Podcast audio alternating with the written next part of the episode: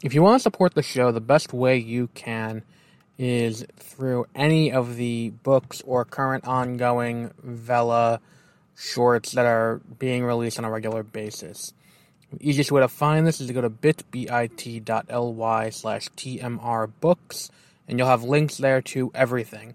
All of my Kindle books are available for free. If you have Kindle Unlimited, you don't have to pay anything. You get it with your subscription. You can read them all. They're all in screenplay format. That includes Swan Song, The Muses, Duet, In the End, Our Past Does Not Define Us, anything else that I've written that's available on Kindle, it's available there. You can buy a soft cover if you want. Uh, there's a hardcover collection of all of the Swan Song books, all combined into one. That's available as a hardcover. You can pre-order Echo Alpha, which is coming out in November. All of these things are available if you go uh, on Amazon. But quick link, if you go bit dot l y slash T M R books, I have them all there, nice, easily cataloged. Also, down toward the bottom, we have the Kindle Vela content. Uh, the first three episodes are always free, and then after that, um, there's a token system that you can use to to you know read. Even if you don't like it, just give it a thumbs up. Uh, that way, we can get it up higher, so more people see it. So one final time, that's bit dot l y slash T M R books, and every Wednesday there's a new Vela book that goes up. Taser and Acrobat, Nanite and Rosebud, Tales from Another World, and The Alchemist and the Illusionist. All go up on Wednesdays, and it's all available on uh, Kindle Vela. All of this is available bit dot l y slash T M R books. Sorry to overload the front, but before we start, one final thing. If you can please go on Apple Podcasts, if that's how you listen, and give us a five-star rating, that would mean a lot. We're trying to get on to Uh, Rotten Tomatoes and sites like that, and we need to get more reviews to be accepted. So if you can go on and give us a five-star review there, that would be amazing. Uh, thank you very much. Um, we appreciate everything you guys do when you listen. This week on thirty-minute Reviews, the Batwoman saga continues. There's a new Marvel Studios book that tells what happened behind the scenes of Marvel Studios during production. There's a D- there's a Warner Brothers multiverse fighting game coming, which is bizarre to say the least, and other news that may have broken throughout the week. All of this week on thirty-minute Reviews.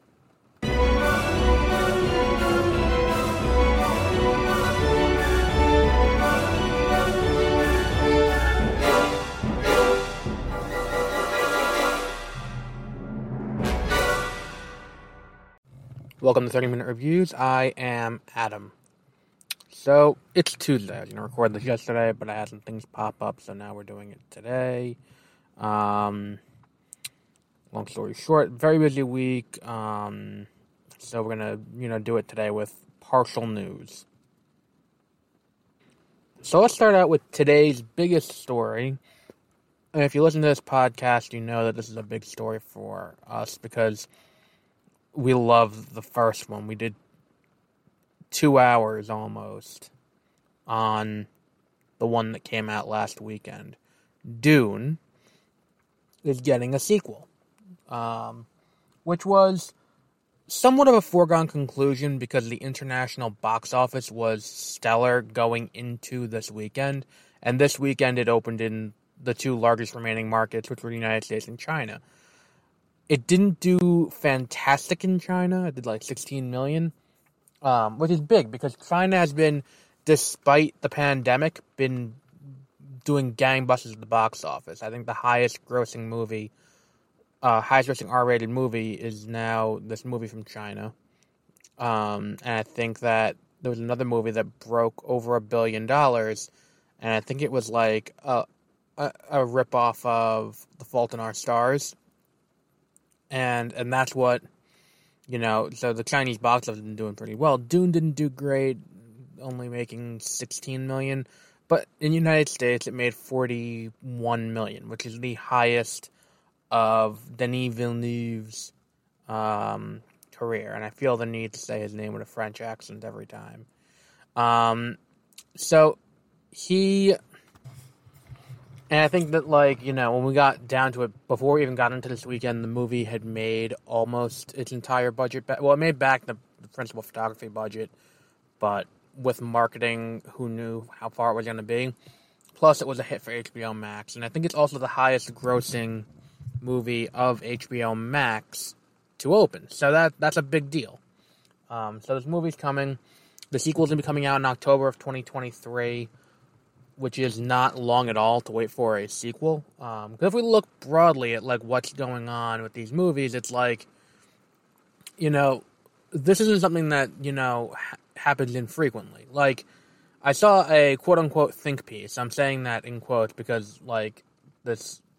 It was from Screen Rant. And Screen Rant will hire basically anyone, it seems, to write whatever nonsense I think is like, huh... well, this is deep. And it's like, yeah, you're, you're you're twelve. What do you expect it to be? And it's like, this article was like, Warner Brothers didn't learn anything from the Snyder Cut because they didn't shoot Doom back-to-back. And it's like, do you know how infrequent it is for movies to shoot back-to-back? It's like, think about how many movies there have been and how many movies, like, that got a sequel.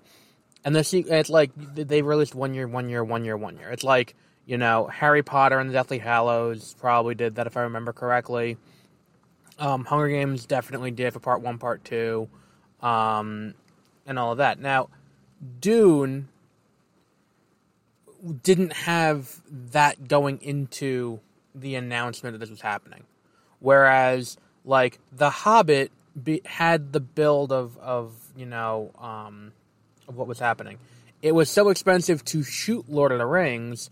that doing it three times would have been cost inhibitive. So, of course, they needed to shoot it back to back to back. Like, it, it like in uh, Infinity War and Endgame, they shot back to back because, not that it would have been cost inhibitive, but with the amount of actors on set involved in this movie, it kind of needed to happen. Um, but for Dune and Dune Part two, Dune Part one, Dune Part two, I understand why they wouldn't want to greenlight it, because while Villeneuve is a great director, um, I would say he is the best director of science fiction who is active today. Um, because of that, I think that, despite I mean, in spite of that, his movies don't gross a lot. Like, the last movie he did before Dune was Blade Runner twenty forty-nine, and Blade Runner twenty forty-nine did not do well at the box office. There was no pandemic to blame for Blade Runner twenty forty-nine's failure at the box office. It's a high-concept science fiction movie, and it has name recognition. If you look at, like, the list of most influential films of all time, Blade Runner's on that list. It's and, and twenty forty-nine is a sequel to that movie. It is a... It, and, and you can't... We don't have science fiction as a genre today without a few key movies. And it's like, Star Wars is on that list, and I would say ahead of Star Wars, Blade Runner is on that list of most important movies to science fiction as a genre. Um, especially if we get into harder science fiction.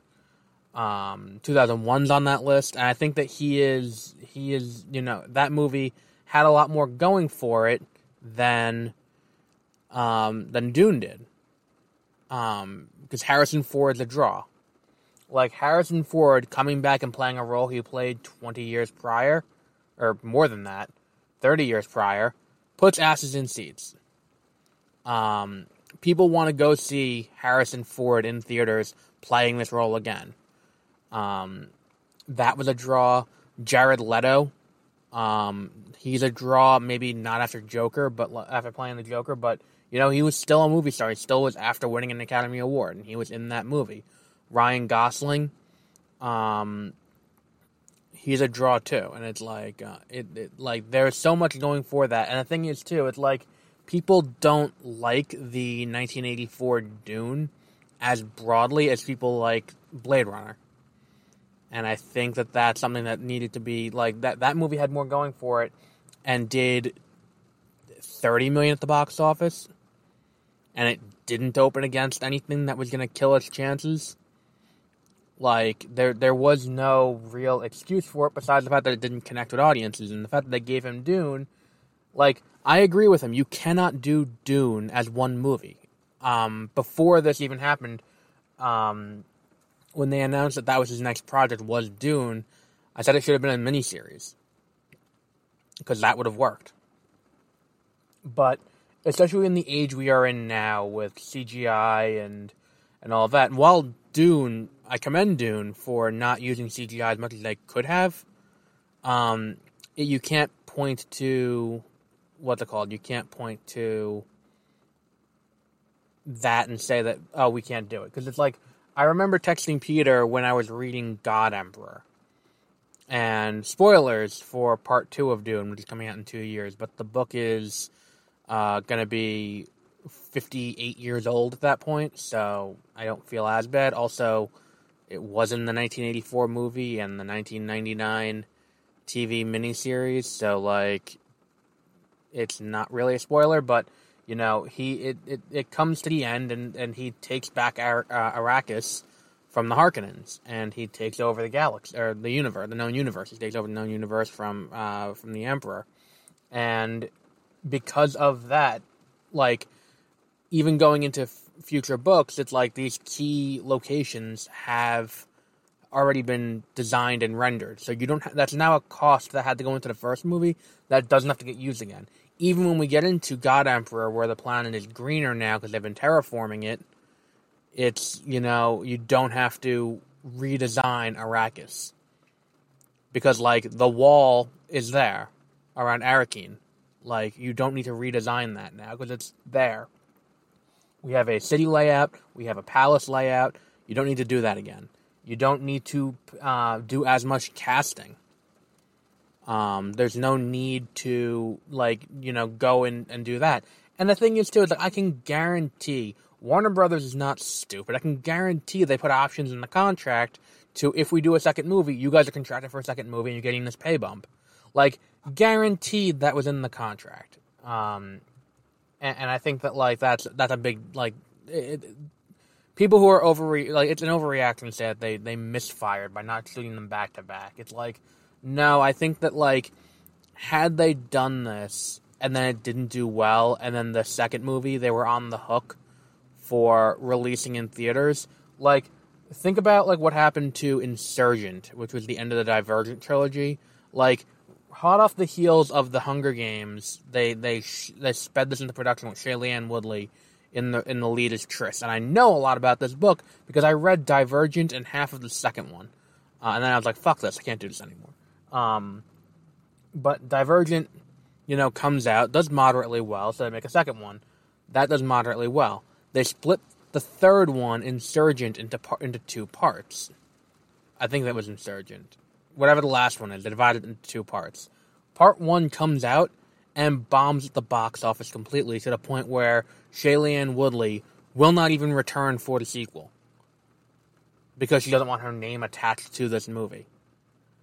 And they didn't shoot it back to back. And what ends up happening there is, um, it would have been, I think it was Lionsgate who did Divergent.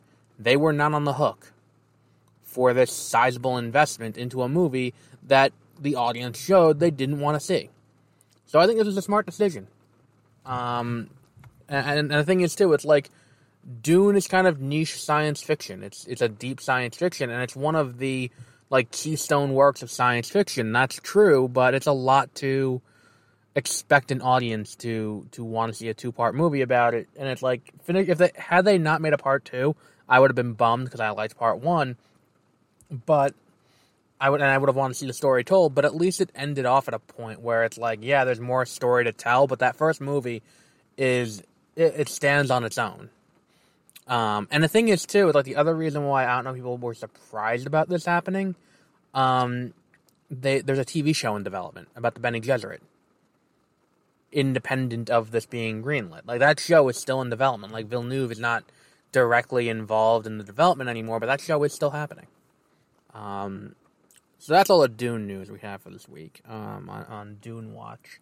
Um, we will, you know, not be doing Dune Watch until we start getting casting of, of Feyd-Rautha and um, um, Aaliyah and the Emperor and um, Princess Irulan and all of that. Um, so, and I think that that's how they could open the next movie, is how they open with Chani. The visions of Chani. Uh, they could open with the visions of Irulan. I think that's how they could open it, and it works pretty well. Um, and we do know that Villeneuve also has a plan for a third one. He has a plan to do Messiah. um, which is awesome. Uh, I'm looking forward to seeing where that goes. Um, and I kind of want to... I'm looking forward to that. So, next news story. Um, we have critical response to the Eternals. And it's mixed. Um, to say it's mi- it's Marvel mixed. Um, which is different from everywhere else in the in, in the entertainment industry mixed. Um, for a Marvel movie, mixed is like Age of Ultron, where it's like... It's passable. It's the same thing with, like, Pixar, where it's, like, even the shittiest Pixar movies aren't bad movies. Um, maybe Cars two, but, like, even, like, Cars three and The Good Dinosaur are still pleasant time wasters, and, like, you can get two hours of entertainment out of Thor: The Dark World or Age of Ultron, but they're not movies that you would opt to watch. It's, like, if they're on T V and it's, like, yeah, I need ambient noise while I'm doing something, then I'll watch it, but, you know, it's not something I would look into watching. And it looks like Eternals may be a victim of the marketing. Um, because Marvel seems to be really putting all of its eggs in the basket of, um, like, you know, from the visionary director of Nomadland, from Academy Award-winning director Chloe Zhao. And it's like, at the end of the day, it's still a... a Marvel Studios entry where it's like, this is still continuing the story where we picked up, where we left off with Endgame. And it's like, you know, if people are going in expecting it to be this grand thing like that, then maybe they'll be disappointed. And it's like, you know, it's, it's a lot. And I think that another thing is, I've been kind of vocal about this throughout the entire thing. It's like, I'm going to see the movie because I like Chloe Zhao as a director. I love Nomadland. Um, and I think that, like, I remember saying when I saw that movie, like, this movie's going to win Best Direction. Um, there's no way it doesn't. It's it, and when I saw like when I saw the trailers for this, I didn't have an instant connection to any of the characters or care about any of the characters in any meaningful way the way I did watching the Guardians of the Galaxy trailer. Like when I saw that Guardians of the Galaxy trailer, the first one where it's like the roll call where they're in the jail um, on Nova Prime. And they, they're going through everyone, and it's like Rocket, you know, mutant created by this uh, by this person. Um, wisecracking all that. It's like Groot, you know, personal muscle of uh, of Rocket of Rocket, and you know all of that. And then it's like Star uh, Peter Quill, aka Star Lord, and they go through and they tell you everything about the characters. I don't even know the name of anyone in this movie going into it, and you wouldn't know the name unless you go out of your way to look it up. Like I know Gemma Chan is playing Cersei. I don't, and I know that Salma Hayek is playing Ajax, and I know that um, uh, the guy from Game of Thrones is playing the Black Knight. That's it, though. I don't know Angelina Jolie's character's name. I don't know who the bad guys are besides just broadly deviants. I don't know anything about this movie. I have no incentive to care about this movie besides it's a Marvel Studios production. And I feel like that's a lot of what Marvel Studios is kind of banking on recently, because, like, even, like, WandaVision, it's like, you're not giving me, like, this show wasn't pitched with any reason to watch it besides just, here's the next Marvel Studios thing, go out, have fun, and watch this movie. Like, I had no reason to care about, like, Hawkeye, besides just, okay, here's how we're introducing Kate Bishop. I wish you would have done it without Clint. You could have done it without Clint, and it would have worked a lot better, but, you know, here we are. Um, and I think that if we go like and look at what this movie is going to end up being, um, I'm seeing a lot of comparisons to Zack Snyder, and I think that that just means they let the director do what they want. And I can see the criticism coming in now already. It's like, oh, so Marvel saw the Snyder Cut and decided to let Chloe Zhao do whatever she wanted. And it's like, this movie has been wrapped since be- since like the before the pandemic. Um, so. Yeah, I don't think that's the case. We're going to just nip that in the bud right here and move on with our lives. And it's like, I'm going to see the movie anyway. Um, there was a high bar, and yeah, I know that when I did the review of Shang-Chi and when I did other reviews uh, on Beware of Spoilers, and they taught, and I, I saw the trailer, and it's like, here is Isan the Searcher in, in full, in all of his glory on the screen. I was really excited because I'm like, we've never gotten this before. And if you told me this is what we were going to get, like the Celestials writ, writ large, you know, in in a serious theatrical movie, I would have assumed you were lying. And it's like, granted, if we look at the other things Marvel's done, it's like, well, you know, if you told me that, like, okay, so, like, after seeing Iron Man, it's like, okay, so ten years from now, we're gonna wrap up this this uh, this fran- the, like this storyline that started right here. It's gonna wrap up there. Um, in that movie, um, Captain America is gonna be there. He's going to throw Thor's hammer. Um, Spider-Man will be in that movie as well. Will be wearing the Iron Spider suit. Will web onto the hammer and fly through the sky. Oh, and by the way, while he's doing that, he'll be clutching an Infinity Gauntlet with all six Infinity Stones, um, and also be, um, and also be, um, that that gauntlet will not be the one that was originally created by, um, by the by the elves on on Nidavellir. No, this will be one created by Tony Stark. After that, I would have been like, you're fucking insane. And and yet here we are. And that's a sequence that happens in Endgame. And it's like, yeah, I, I would have never thought we were going to see this level of, you know, interest from the Eternals. But it seems like it's, from what I can see, and I, I really hate reading reviews before I go myself, it seems like, I mean, granted, I mean, it did also make Batman v Superman more enjoyable for me.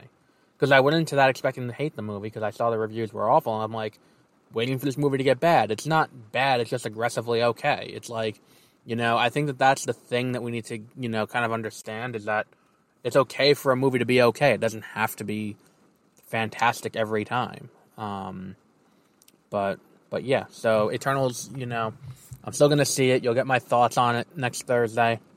Um, but yeah, so we'll, uh, we'll talk about that then. Um, next up, the Batwoman saga continues. Um, that would be the saga that began last week when Ruby Rose...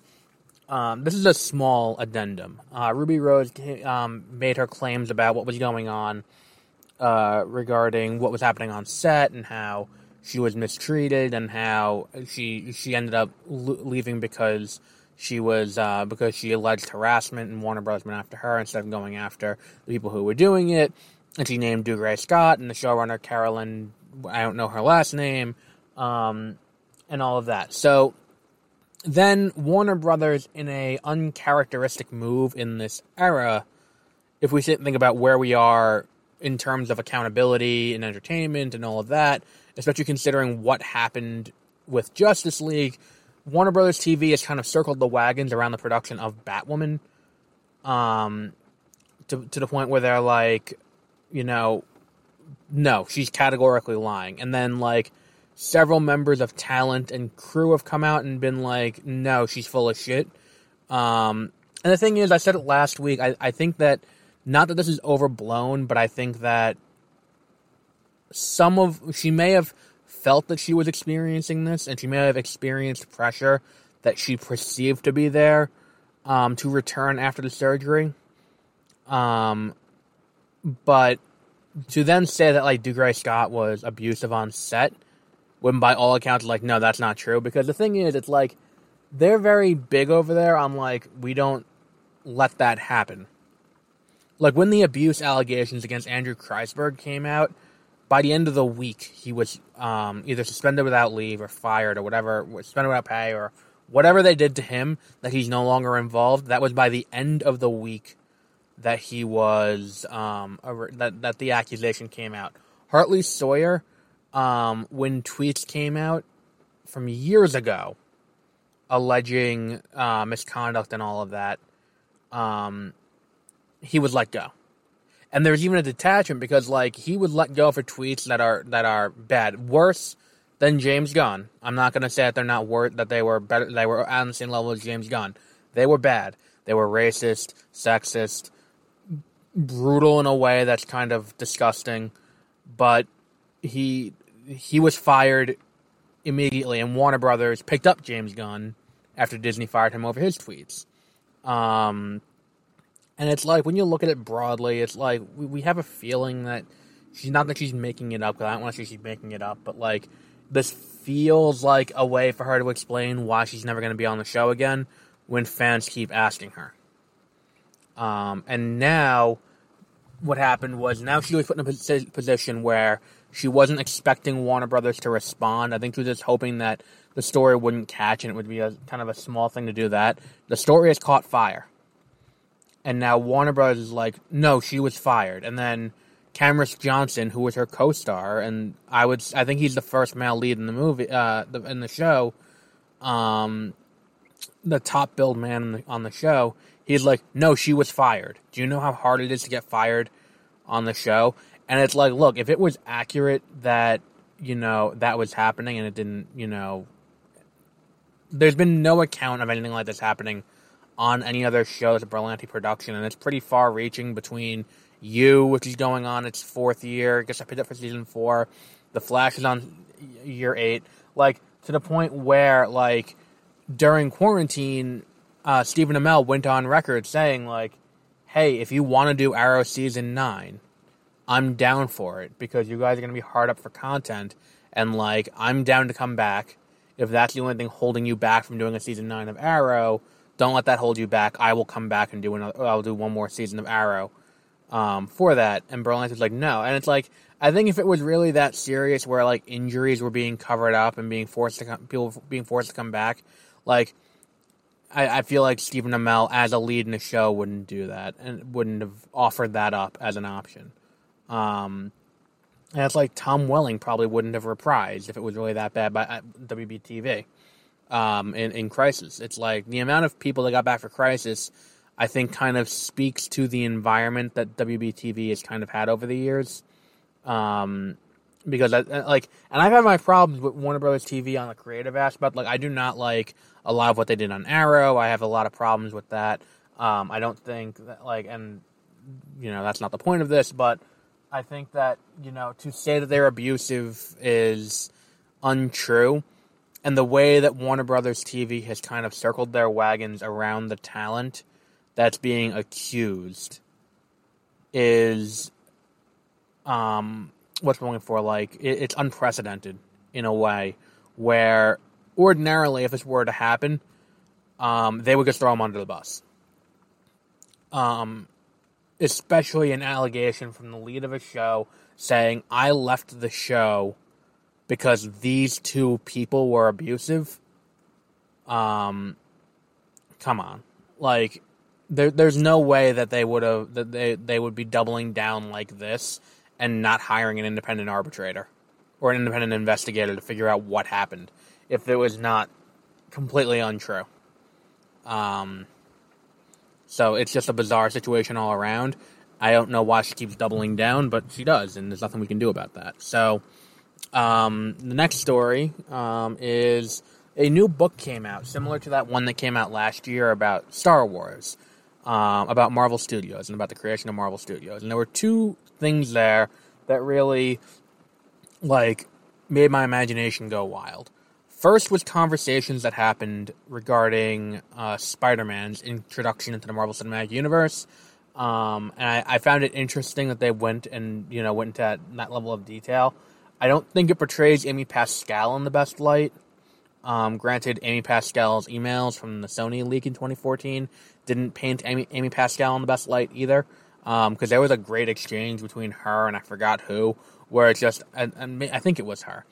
Um, I seem to recall this, where it's just like, you will not, like, did you see this movie? Can you believe how big Michael Fassbender's cock is? Like, and, and it's like, you know, look, when when there is, you know, look, big cock always makes the news. Like, that's a thing. Like, Chris Evans' dick, you know, made the news last year. It's just going to be a thing that happens. So, like, I, I seem to recall that happening. But apparently what happened was they, when Marvel approached, or initially she was under the impression they were going to fold Andrew Garfield into the Marvel Cinematic Universe. That didn't happen. And Kevin Feige was like, no. If we're doing this, I want complete control over the character, because I don't think this is a, a good decision to just fold him in this way. And I I think that despite the Amazing Spider-Man's misgivings, and a lot of people not liking The Amazing Spider-Man. I've maintained The Amazing Spider-Man two, while not a great movie, um, has some of the best Spider-Man action sequences put to film. Um, especially, like, when he's going to the power plant to fight Electro at the end. Like, I, I think that, like, in a way that, like, Spider-Man under Marvel Studios is a little uninspired in terms of fight choreography. Like, I love Far From Home. Uh, I love that movie to death. Like, especially after you, get, after you hit the midway point, the movie really takes off. Um, I think that, in spite of that, um... you don't really have a lot of real interesting things happening in terms of fighting visually. Uh, it's a lot of punching and a lot of that. I think that Mark Webb's kind of take on it was visually interesting, at least, and it showcased Peter as a uh, as a as a like a technical genius to an extent, which is something that the Marvel Cinematic Universe version isn't lacking entirely, but they don't really lean into it in a way that would be more interesting. Um, and at the time, I seem to recall people being like, oh, that would be cool if Andrew Garfield showed up in an Avengers movie. Like, that would be cool. I'd be down with that. Like, you know, I remember seeing pictures of, like, people doing fake comics at a recruitment of him and Wolverine. Those were the two people we really wanted to cross over with Marvel Studios, but it wasn't meant to be. Um, and the other thing that was interesting was why the Defenders happened. Now, you may recall the, the Marvel Creative Committee, which was the the committee that existed and kind of oversaw licensing and what was happening in the movies. This committee was disbanded when Kevin Feige went over Perlmutter's head to Bob Iger, who's the head of Disney, and separated out Marvel Studios as an entity from Marvel Entertainment. So Marvel Studios became a a, a film studio under the Walt Disney Company, unrelated to Marvel, uh, unrelated to Marvel Entertainment. Now, what happened was, um, as rights reverted, um, Marvel Entertainment refused to license those rights to Marvel, what's it called? Um, refused to license those rights to Marvel, uh, uh, Marvel Studios. So, like, Daredevil, famously, was offered to be, re- like, Daredevil re- um, reverted in twenty thirteen, I believe. Or twenty fifteen. Uh, no, twenty thirteen, because it was right before the fla- the Fantastic Four movie entered production. Because Marvel Studios offered, hey, or Marvel Entertainment offered, hey, we'll let you keep the rights to Daredevil if we get the Fantastic Four. And Fox was like, no, no, no, no. We'll make a great Fantastic Four movie. Good luck doing anything good with Daredevil. And then Daredevil reverted. Um, Marvel Television creates Daredevil on Netflix, which is one of the best seasons of television ever, season one of that show. And then they create, you know, what's it called? And and Van Forstik happens under Josh Trank's um, guiding eye. And, you know, for all of its problems, that, that, that happened. And they can't undo that now. And then what ended up happening was, um, because Marvel was all focused on more of the cosmic aspect, and they were building toward the Infinity Saga, what happened was, there there's still this internal licensing need, where Marvel Entertainment has to license to Marvel Studios what they can use, and at that time, before the dissolution of the Creative Committee in twenty seventeen, um, which, which was dissolved as a result of the the realignment, prior to that point, they needed the they needed to get a license from within themselves to do things. Um, in the same way that, like, um, on the C W, they need to license from D C these characters, it was the same thing there. Um, then Disney's like, no, this is retarded, we're not doing this. I'm sorry, I shouldn't have said that, but, you know, we're not we're not doing this, so we're just going to have everything under one under under one roof. At this point, they had already um, licensed out some of the characters with exclusivity agreements to prevent Marvel Studios from using them. So I think that might be why in a later story we address this, um, but we'll see how that goes. So, and that, that's speculation on my part. But um, so, like, characters like Ghost Rider were tied up at uh, Marvel T V under when they when uh, Robbie Reyes appeared on Agents of S H I E L D. Daredevil was tied up at um, Netflix for two years after the culmination of season three. Same with Jessica Jones, same with Luke Cage, same with Elektra, same with Iron Fist, same with Colleen Wing. All these characters are tied up there. So that's why that happened. Um, it's an interesting thing about the internal business workings of this, if you're into that. Um, so the next one's kind of short. Brandon Fraser will be playing Firefly as the bad guy of Batgirl.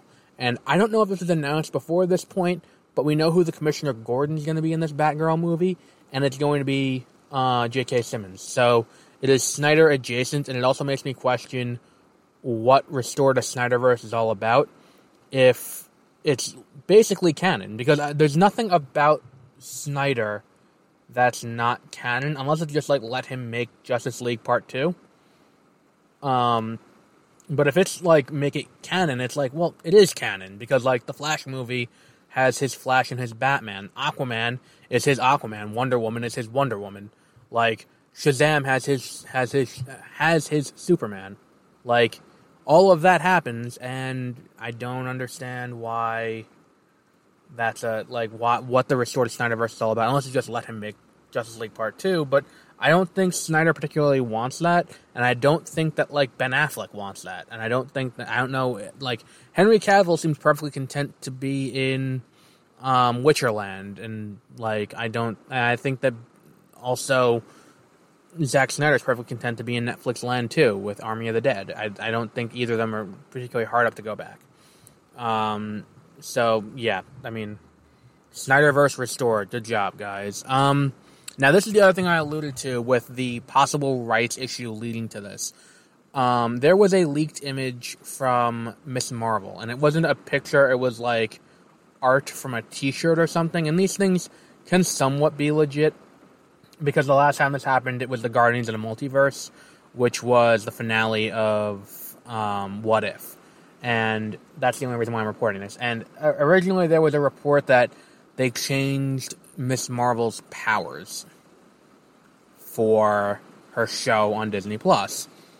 And rather than her growing and stretching and doing all of that, she her powers in the show would be more like Green Lantern. Uh, cosmic constructs of things.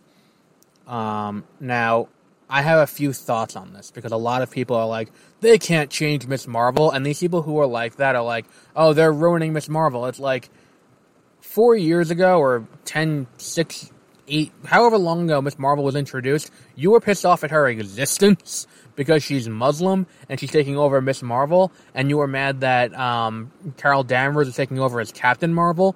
And it's like, you were mad about that. Like, that's what you were mad about before. Now that they did it and they changed the power set, you're mad about that. It's like, oh, this is unfaithful to what the character is. And it's like, well, whatever. Now, I th- I talked up to two possible things. Number one, it could be, and again, speculation, um, that the concept of the Inhumans are tied up in usage rights issues with existing contracts with um, Marvel Entertainment, where the movies can't use them for X number of years after they were introduced on Agents of S H I E L D or the Inhumans T V show. And that's who uh, Kamala Khan is. She's an Inhuman. She got her powers from Terra Genesis. Um, so I can buy that. Um... That's also my good speculation. I think it's also possible that when they were making the show, they're like, hmm, we have, say, two hundred million dollars to do eight hours of television. Um, we cannot do stretchy powers that, A, look good, B, don't look horrifying on that budget. So let's just change the powers. On top of that, they have not introduced a single Inhuman in the Marvel Cinematic Universe yet, because we now know that, like, Marvel Television is M C U adjacent, like, officially. So, yeah, they didn't do that, so they can't jump in and do this. It wouldn't work, I don't think. Um, so I, I think that that's kind of the other reason, is that there's a lot of narrative groundwork you need to cover that you didn't need to cover in the comics. And I think that, like, while they did it in the video game, you also have three hundred, uh, thirty hours to tell a story in a video game. And I think that, like, the other thing is, it's, like, it's just easier to be, like, cosmic rays, especially they're building towards the Fantastic Four. Like, they're the most famous cosmic ray-oriented characters ever. Um, so that would be pretty cool if they go... Like, I think that this idea is not awful, but, like, if they're going to make it where she's in line with the other characters, like, who are part of the Marvels, I think having one Inhuman and having two other characters who are, like, light and energy-oriented doesn't quite mix properly. And I think if we're going to say she's part of this broader subset of heroes, it makes sense for her powers to be slightly different in the movie. Um, or in the show. Um, I, I'm not going to get caught up on that, where it's going to be an issue that's going to keep me from watching. But we'll see how, you know, like, as long as the T V show is good, I don't care how her powers function. And I think that if we're going to do Inhumans, it would bog down the story a bit. Because, like, the idea of Terra Genesis is just so different from anything they had done before. Um... I kind of want to see how they introduce her powers here, but I don't know how they're going to do that.